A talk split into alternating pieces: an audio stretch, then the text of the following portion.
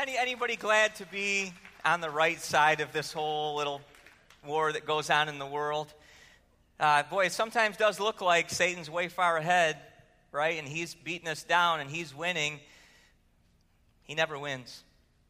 He never wins. We're in the middle of a series, as you know. We just started it uh, last week called Heaven versus Hell. And, and so in this series, we're kind of unpacking the biblical teachings about heaven and hell and showing some of the dynamics of all this.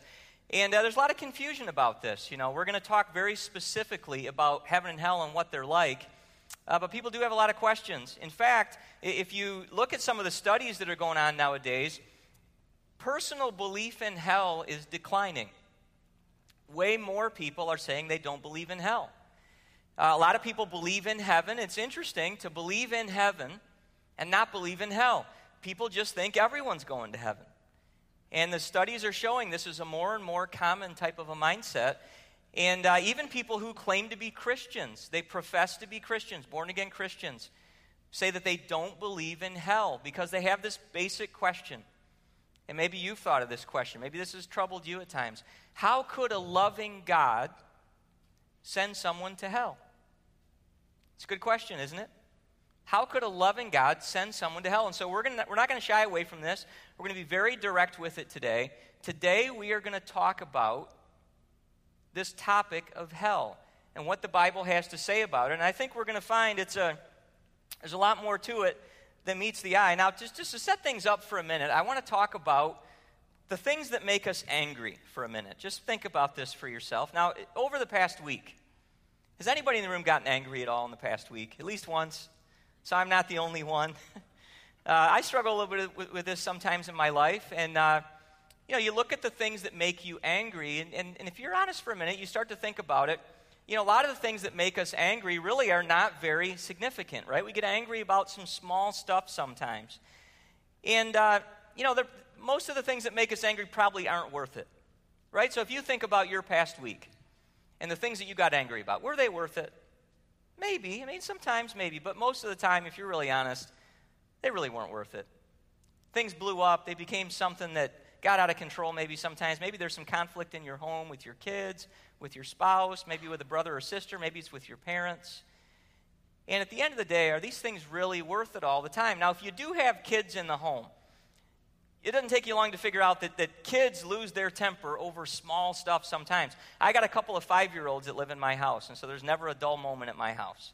Uh, we got five year old twins. It's never boring, especially when one of them loses their temper.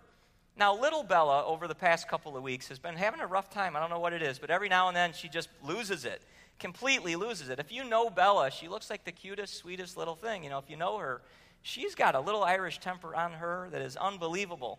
And so a couple weeks ago, uh, what happened was is she wanted a popsicle. And she came up to me and says, Daddy, can I have a popsicle? I said, No, honey.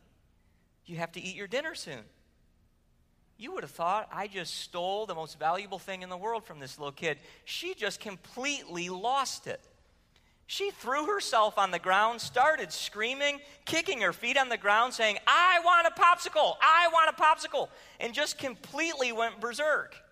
And if you're a parent in one of these moments, you know, you try to figure out, what am I even going to do with this?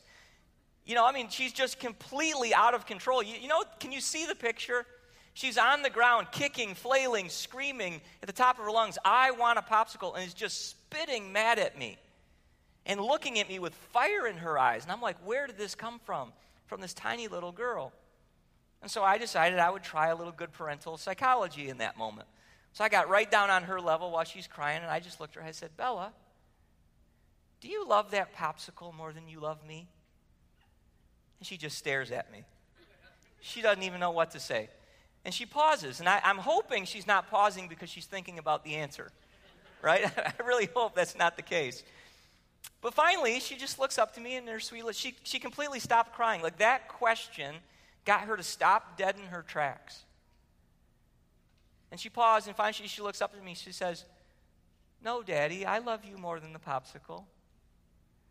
I said, Well, Bella, then why are you so angry with me? Why are you treating me so badly over the popsicle? She looks up at me again, pauses for a minute. Because I want a popsicle, and started crying all over again. But isn't this how it is sometimes. Now, it, as much as I hate to admit it, in that moment when she is just going berserk on me over a popsicle, in that minute, she does value that popsicle more than she values me. And this is what happens to us sometimes when we lose our temper. Our values get all out of whack sometimes. And this doesn't just happen to little kids, it happens to you and me too. Road rage, anybody have it? Somebody, or this one, now this one gets me sometimes. The person in front of me is driving too slow. I'm in a hurry. I get mad at him. I honk my horn, you know, and you, you do this. And, and so you have a little bit, of, or someone cuts you off. God forbid somebody cuts you off on the road. And sometimes the rage that just comes over you in that moment. And if you're honest, what's happening to you in that moment is your precious time means more to you than that human being created in the image of God. And that's what's happening in those moments. And it's not just moments like that. I mean, there are other moments like this in life. You know, uh, how about when you stub your toe on something that somebody left in the way? This happened to me the other day. Tara put this little box right in front of the bathroom door and I've stubbed my toe on it. And I, I, I, have a moment where I'm like, I'm mad over this.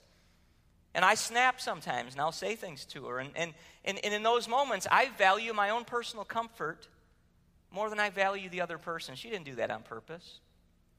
And I know that. And sometimes I get married. I'm, I'm a clean freak. Any clean freaks in the house? Anybody that like a neat, nice, clean house? Do you live with someone who's not like that? Oh my goodness. I come home some days because I, I, am definitely the neat freak in my house. It's not like all the rest of them are slobs, only they are. but I'm a neat freak, you know, and I like things to be a certain way, and it makes me irritable. And I'll come home sometimes and I will just be irritable because the house isn't the way I think it should be. And, and I'm not trying to make myself sound like a jerk, I'm just trying to be vulnerable to you. Uh, I have issues sometimes, right? I'm an Irish boy. I have a little bit of a temper I struggle with sometimes. And and this happens to me, and I know it happens to all of us. And, and, the cold, hard truth is that a lot of the time when we lose our temper, it's over things that just aren't worth it. Our value system gets all out of whack.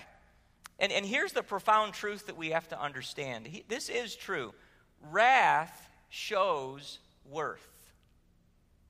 This is going to be the big idea I want us to kind of rally our minds around tonight as we talk about some things together. But I really think this is a, a very profound truth, and if you really think about it, I think you'll agree with it.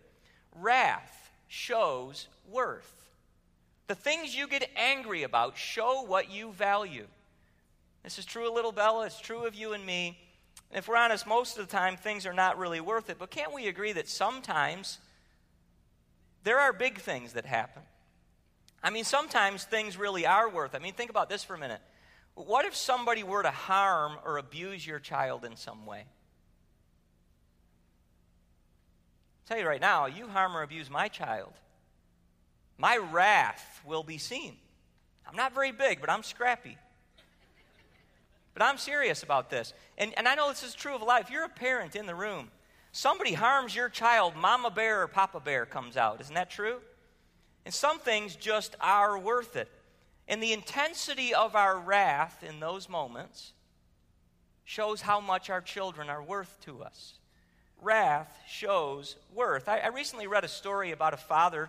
He lives in a small town in Rhode Island. And 30 years ago, his five year old son was kidnapped and murdered by a neighbor. And I, I read this story, and it kind of gripped me because I've got two five year olds at home. And could you imagine? I, I can't even begin to imagine something like this? How would you react? Somebody murders your five year old. Think Evan and Bella, those of you that know my little five year olds. Somebody were to do this to them. I don't even know how I would act in those moments. And so this story grabbed my attention. And, and so the guy that, that, that did this, the guy that kidnapped and, and killed the five year old child, has been in prison for almost a little bit over 30 years. And is, is uh, because of good behavior, about to get out of prison.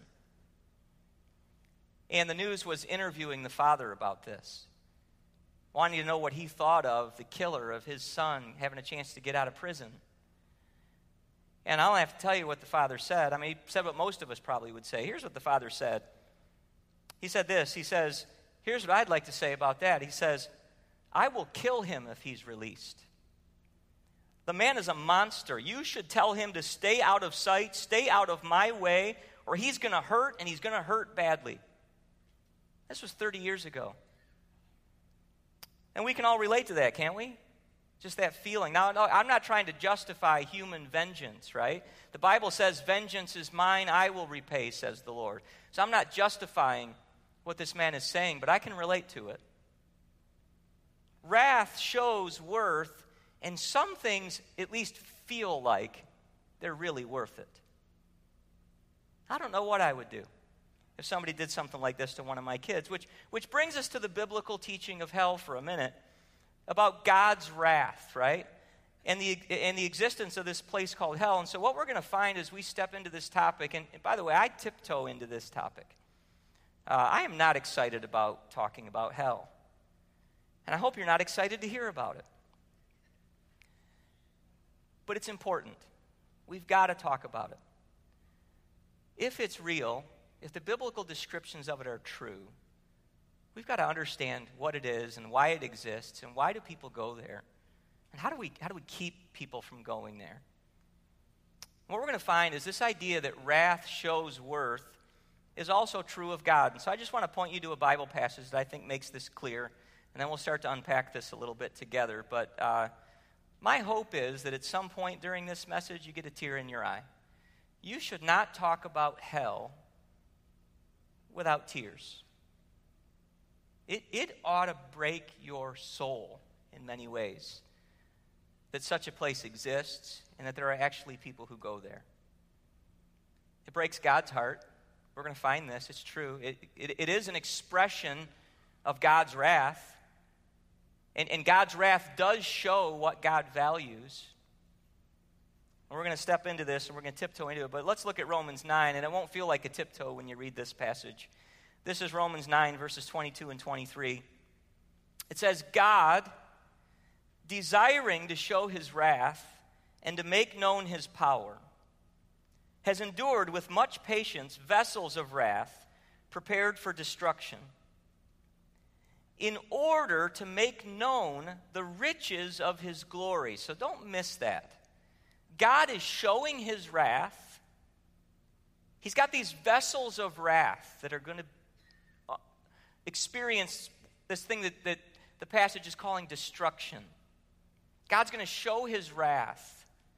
And why is he going to do it? It says, in order to make known something. And so God's showing his wrath in order to reveal something, to make something known. In order to make known the riches of his glory for vessels of mercy, which he's prepared beforehand for glory. And so, do you see what this passage is saying? God chooses to show his wrath in order to make known the riches of his glory. Or, in other words, God's wrath shows how much his glory is worth. Wrath shows worth. God shows his wrath in order to show how much his glory is worth. Now, the word glory is a pretty difficult one to define. If I asked you to define it for me, I'm not sure you could do a very good job. It's one of those words, it's kind of like the word beauty. Think about defining the word beauty. You can't really do it. All you can do is understand it when you see it, right? This is how it is of the word beauty, and it's true of the word glory as well. You can't define it very well, but when you see it, you can understand it and you can know how valuable it is and what it's worth. God's glory has to be seen to be understood and appropriately valued. And, and so you think about seeing God's glory. And how do you do that? How, how do you get a sense for what is it that, that God is worth? There's only really one way I know of in the Bible to do this. One way to clearly see and to praise God's glory, and they find it in, in Hebrews chapter 1, verse 3. Here's what it says It says, The Son this is talking about Jesus. The Son is the radiance of God's glory and the exact imprint of his nature. And so if you want to see the worth of God's glory, if you want to if you want to see the greatness of God, you look at Jesus. Jesus is where you find the glory of God on display. Jesus is the manifestation of God's glory, the exact imprint of God's nature. When you look at Jesus, you see what the Apostle Paul called the light of the knowledge of the glory of God in the face of Jesus Christ.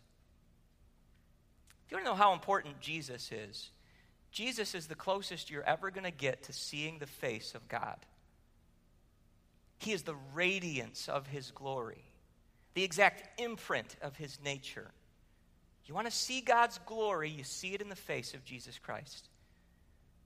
When you read the stories about Him in the Scripture, the way he lived, the things he did, the healings, laying down his life for us, displaying the greatest love anybody's ever known, forgiving the most weak and helpless and sinful, putting on display the glory of God's mercy.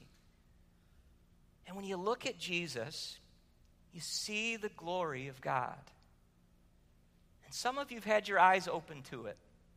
Some of you haven't, but it's the only place you're ever going to find what God is like. Is you're going to look at Jesus.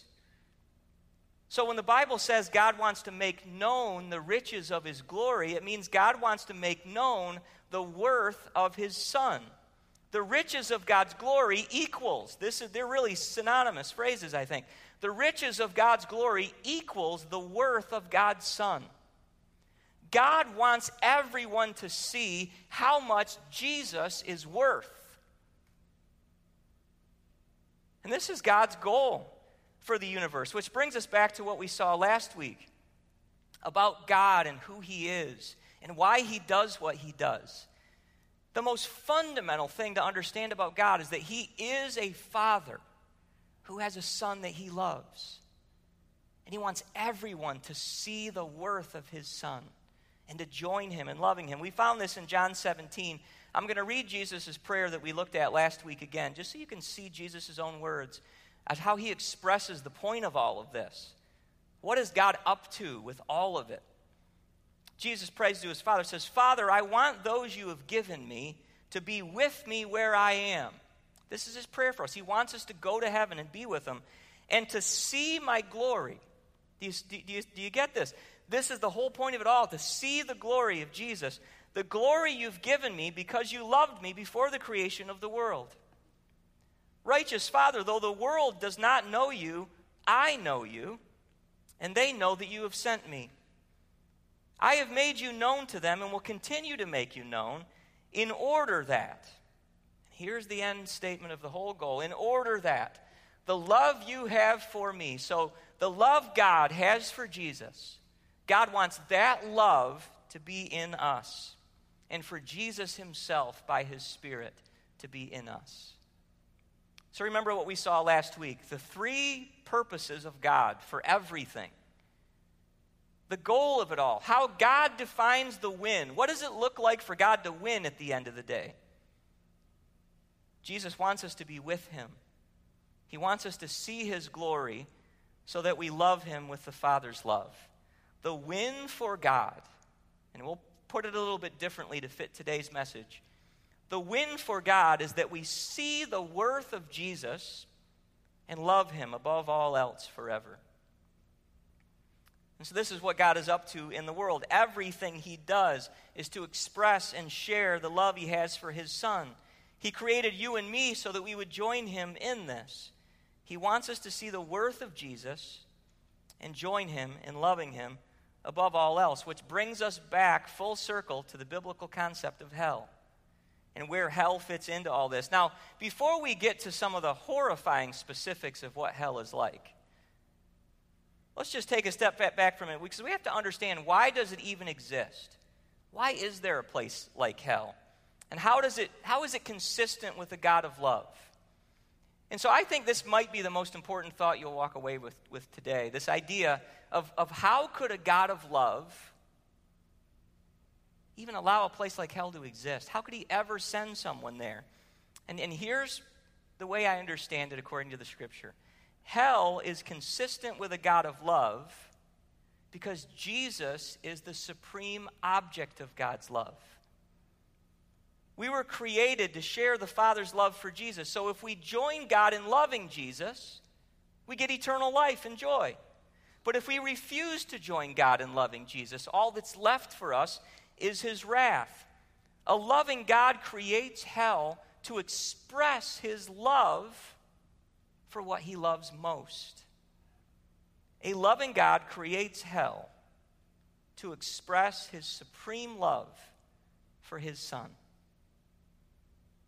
So, in some weird way, according to the biblical mindset, hell is actually an expression of God's love.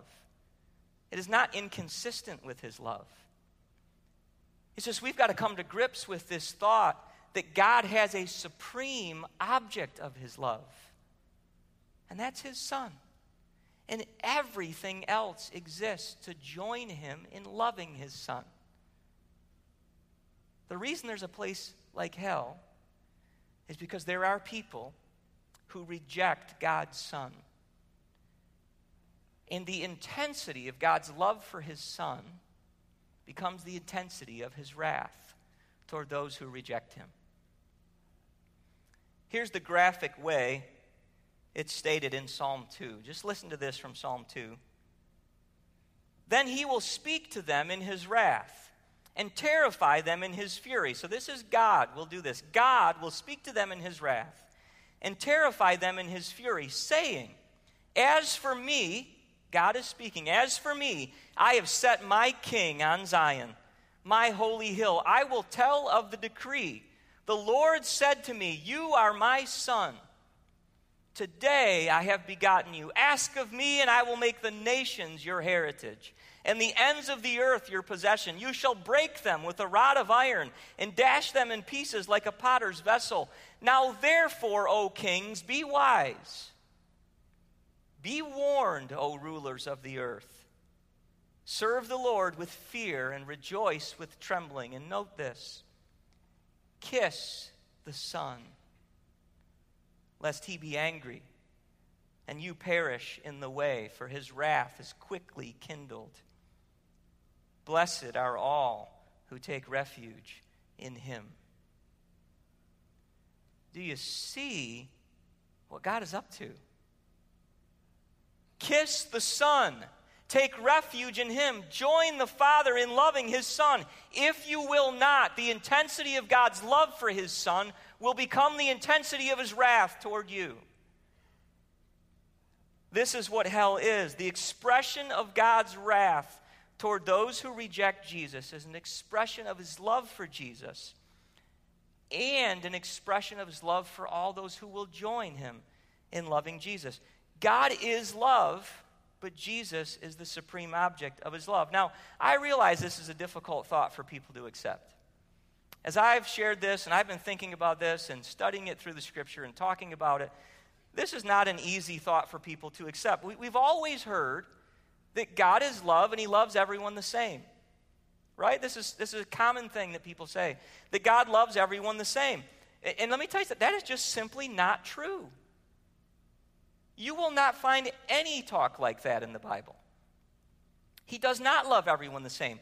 God is righteous which means fundamentally, God loves most what is most lovable. He values most what is most valuable. He does not love everything. Some things are more lovable and valuable than other things. Whatever most fully reflects Him and His glory is most lovable. This is what it means for God to be righteous. He always does what is right. And if you think about this, you know this is true. Something is right when it reflects a value for things that are more valuable than other things. That's what, what it means for something to be right versus wrong. God is never wrong, He never has His values mixed up. He never ascribes a greater worth to something that's not really worth it. He is righteous. He loves most what is most lovable. And, and the thing that is most lovable and valuable in the entire universe is the Son of God Himself. Jesus is who God loves most. And this is what it means for Him to be righteous. He will never be unrighteous. To put it another way, God will never be an idolater. He will never have any God above Jesus his one and only Son is the object of God's love. And so, if you reject God's plan for you to love Jesus and become like him, you'll suffer his wrath. And the reason for the wrath is that it's right. It is right for God to do this. It is right for us to suffer infinite wrath when we commit crimes against infinite glory. Now, you think about it for a minute. The severity of a crime. Isn't it true that the severity of a crime is determined by who it's against? Test this for me for a minute. If you kill a mosquito, people will thank you. If you kill a dog, you'll pay a fine. You might spend some time in jail. You kill another human being, you'll probably get life in prison. You kill the president, you'll probably get the death penalty. So, what do you suppose might happen if you commit crimes against the infinite glory of the Son of God? And instinctively, we know this is true. The severity of a crime is defined by who it's against. And this is how God sees sin. We got to understand this. This idea of being murderous toward God's Son, killing God's Son, this is how God views it when we sin. God sees sin, the refusal of people to love Jesus and embrace his image in them, as the attempt to kill Jesus. And you might not have understood this is how God viewed it when you told a lie. He views it as murderous, treasonous behavior. Here's what the scripture says about people who turn away from Jesus Hebrews 6 6 says, They are crucifying the Son of God all over again and subjecting him to public disgrace. This is how God sees it. Our sin is what nailed Jesus to the cross.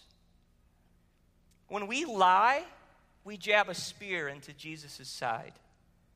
When we steal, we crush a crown of thorns onto his head. When we're filled with selfishness, greed, anger, bitterness, and lust, we are driving nails into his hands and feet. And these are not just words. When you read the scripture, this is really how God experiences our sin. It is murderous, treasonous behavior in His eyes. He views us as His enemies if we refuse to turn from our sin.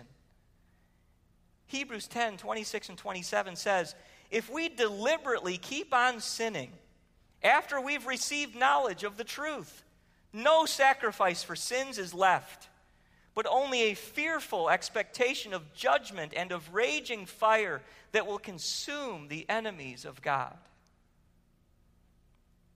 In God's mind, rejecting Jesus is an infinite crime that makes us his enemies who deserve an infinite punishment.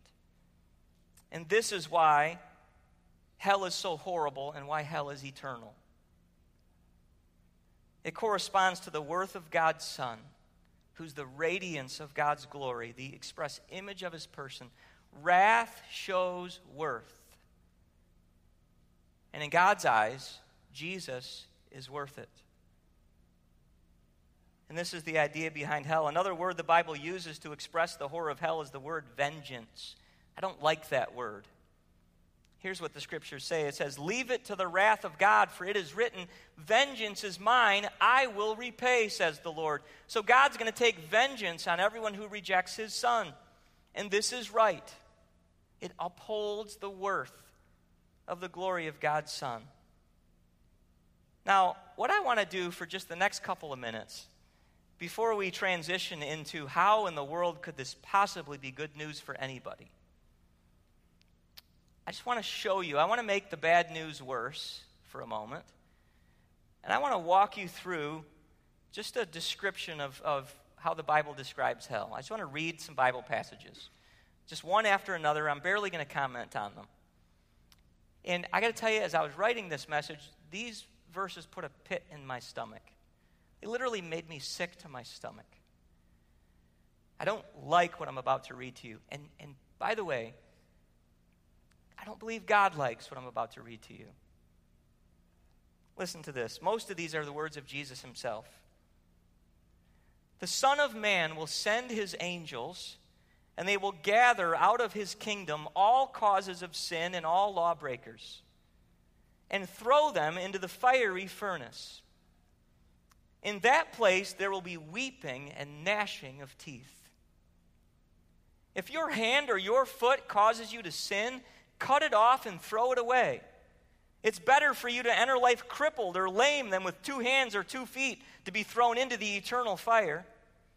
And if your eye causes you to sin, tear it out and throw it away. It's better for you to enter life with one eye than with two eyes to be thrown into the hell of fire. They will be thrown into the outer darkness. In that place there will be weeping and gnashing of teeth. Fear him who can destroy both soul and body in hell. Then he will say to those on his left, Depart from me, you cursed, into the eternal fire prepared for the devil and his angels, and these will go away into eternal punishment. He will punish those who do not know God and do not obey the gospel of our Lord Jesus. They will be punished with everlasting destruction and shut out from the presence of the Lord and from the glory of his might on the day he comes to be glorified in his holy people and to be marveled at among all those who have believed.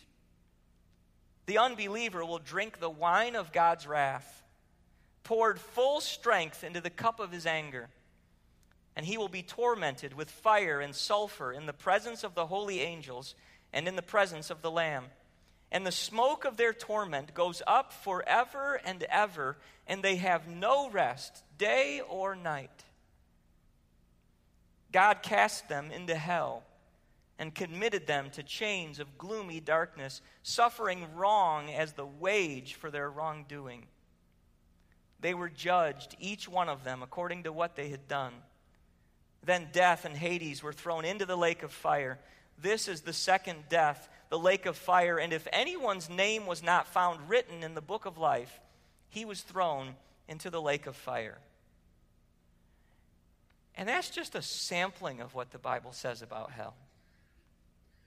It is everywhere in the Bible. Just a bullet point, what we just saw hell, according to Jesus in the Bible, is a place of sadness, it's a place of anger, a place of eternal fire, a place of gloom and utter darkness, a place shut out from the goodness of God, a place of God's wrath and anger, a place of everlasting destruction for soul and body a place of punishment, suffering, and torment forever, and a place of no rest, day or night. This is what God feels our sins deserve. And that's a sobering thought because every last person in this room has sinned against God.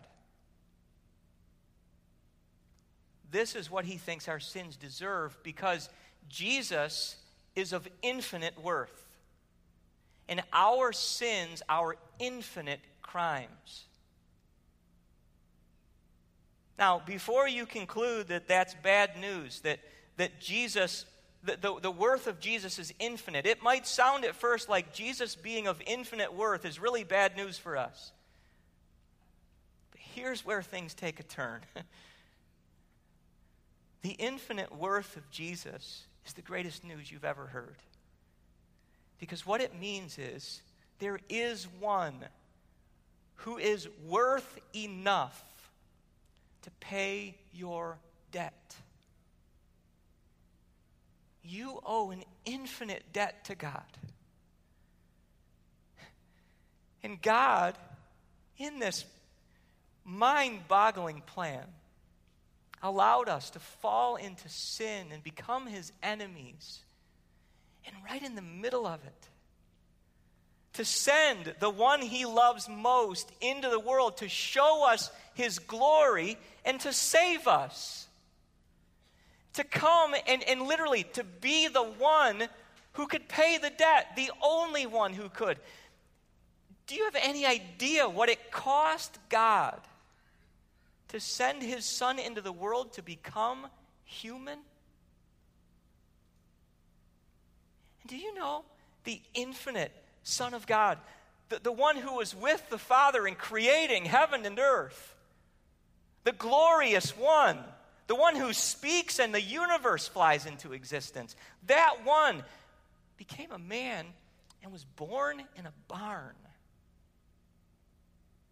so that he could live a sinless life on earth, to show us his worth, to show us his glory. And the most glorious moment of them all is when he laid down his life on a Roman cross and bore the full, infinite weight of our sin.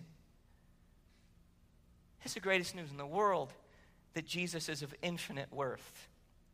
It's our only hope. It also means there's a place called hell. He is worth that much. Thank God he's worth that much. And you don't have to go there. Because his payment for you will wipe your sins away. And the only thing you have to do, the only thing you have to do is see the glory and share the love. That's it. Jesus did the rest. Here's what Jesus said He says, If anyone loves me, he will keep my word. And my Father will love him. And we will come to him and make our home with him. Whoever does not love me does not keep my words.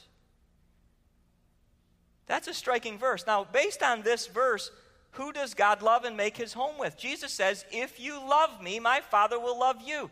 And he says it again in verse 21. He says this The one who loves me will be loved by my Father.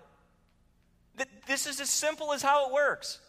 God is a father who has a son that he loves. You join him in loving his son, and, and you become the object of God's love. And, and, and the wonder of all wonders is when, when you join God in loving his son, his love for Jesus becomes his love for you.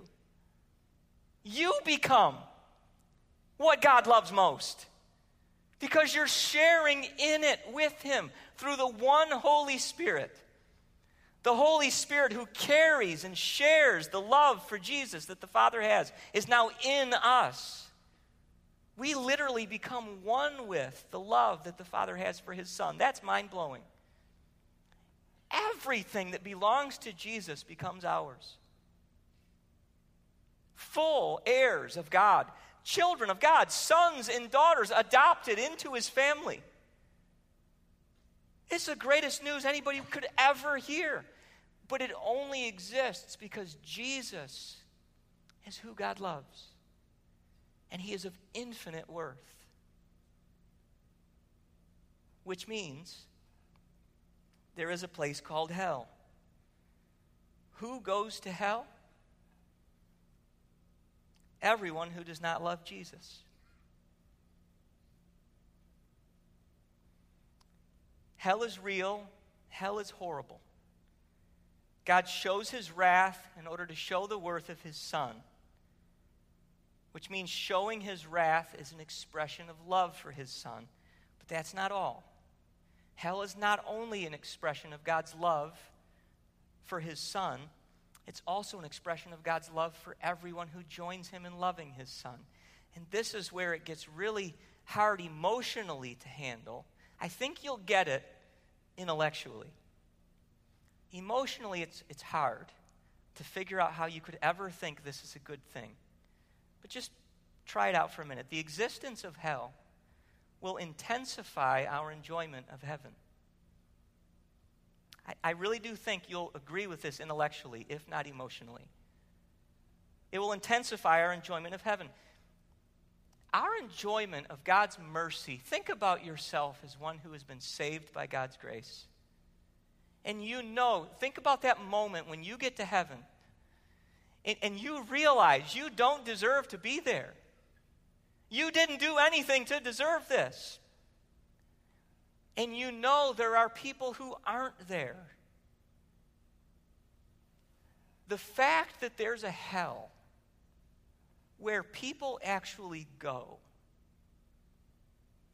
is going to make God's mercy appear as big as it really is.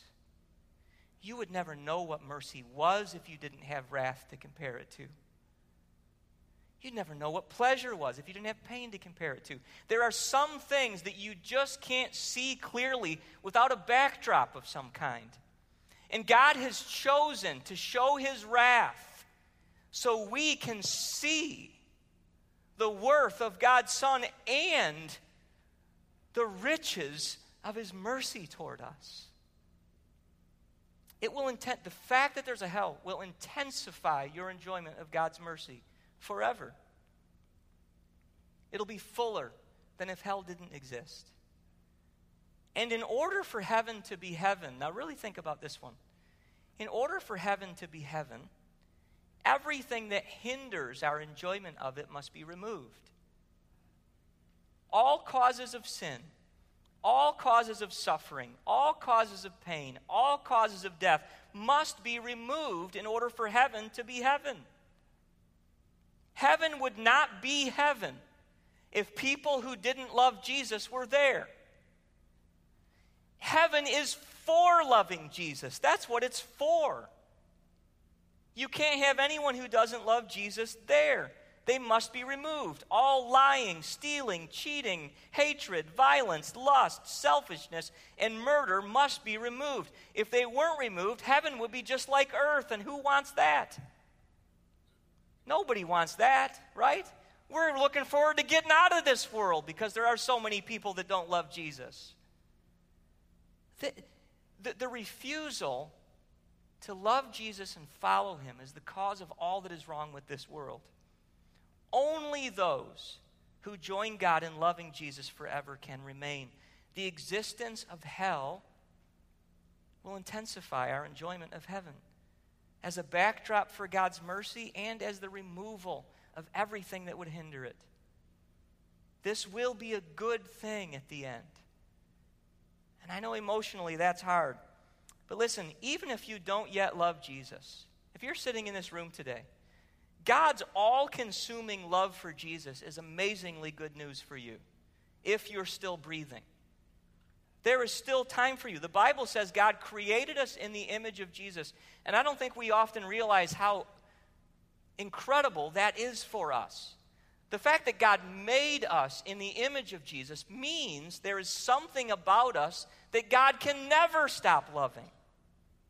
No matter how sinful we become, the echoes and the shadows of Jesus' image in us are never completely removed. Which means God is highly motivated to rescue us and save us and to restore the image of Jesus in us. God wants you to be like Jesus. He wants you to walk around as a living testimony to the glory of Jesus. It's what He created you for, and He's highly motivated to make it happen. Here's what God's goal is at the end of the day. Those whom he foreknew, it says in Romans 8:29, he predestined to be conformed to the image of his son in order that he might be the firstborn among many brothers, not just a few. God's got a great multitude that nobody can even count in mind as the, as the, the sons and daughters and the brothers and sisters in his kingdom. God is highly motivated to save this lost world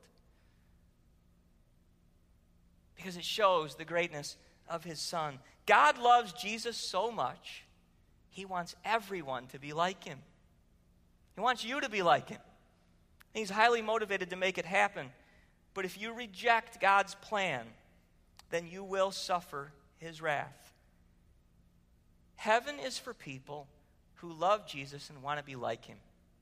So be honest today in the room. Do you love Jesus and want to be like him? If you don't, if you don't love him and want to be just like him, when you look at Jesus, if you don't see everything you want to be, you won't even like heaven. Because that's all it is. Heaven is a bunch of people loving Jesus and becoming just like him. And so if you don't want this, God is not going to force you. He's going to give you what you want. If you don't want Jesus, you don't have to have him.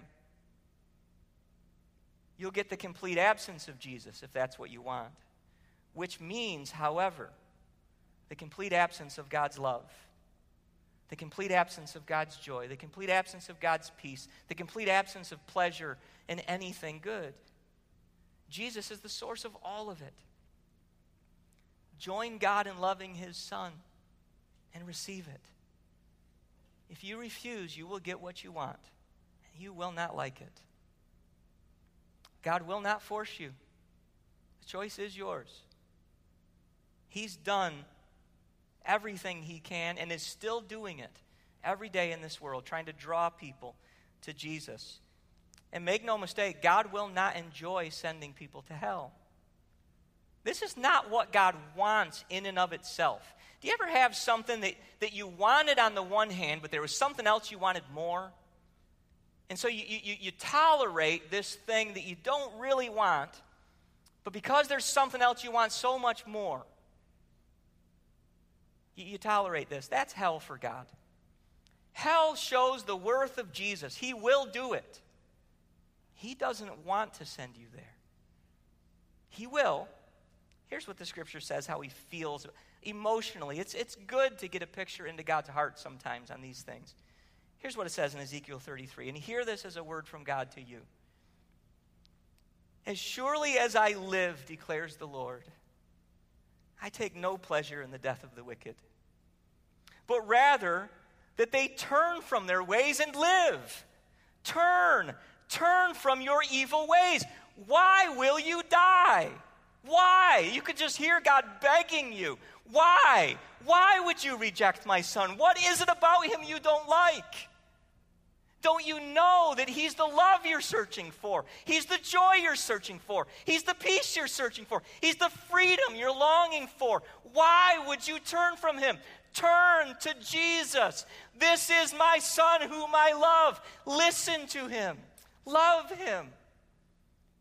And everything you've ever dreamed of and wanted will be yours. I will not keep any good thing from you if you join me in loving my son. But if you don't, my righteousness requires me to send you to a place where you will be punished forever. That is how much Jesus is worth. Jesus came into this world to save us, not to condemn us. God did not send his Son into the world to condemn the world, but to save the world through him. Whoever believes in Jesus is not condemned, but whoever does not believe is condemned already because they have not believed in the name of God's one and only Son. Jesus is calling to you. He's saying, Come to me. All you who are weary, all you who are burdened, come to me. I will give you rest. Turn to me. I am worth it. Heavenly Father, thank you for sending your Son to save us. Thank you for opening my eyes to see His glory. Thank you for doing that for so many of us in this room. God, I know there are people in this room that haven't seen it. Lord, would you would you open their blind eyes today? Lord, help them to see what's really there the glorious, beautiful, incredible, amazing, majestic Son of God, filled with love and joy and peace that He wants to shower on them. Forgiveness of sins, Lord. I pray, God, let every single person in this room see the glory of your Son and join you in loving Him. It's in Jesus' name that we pray. Amen.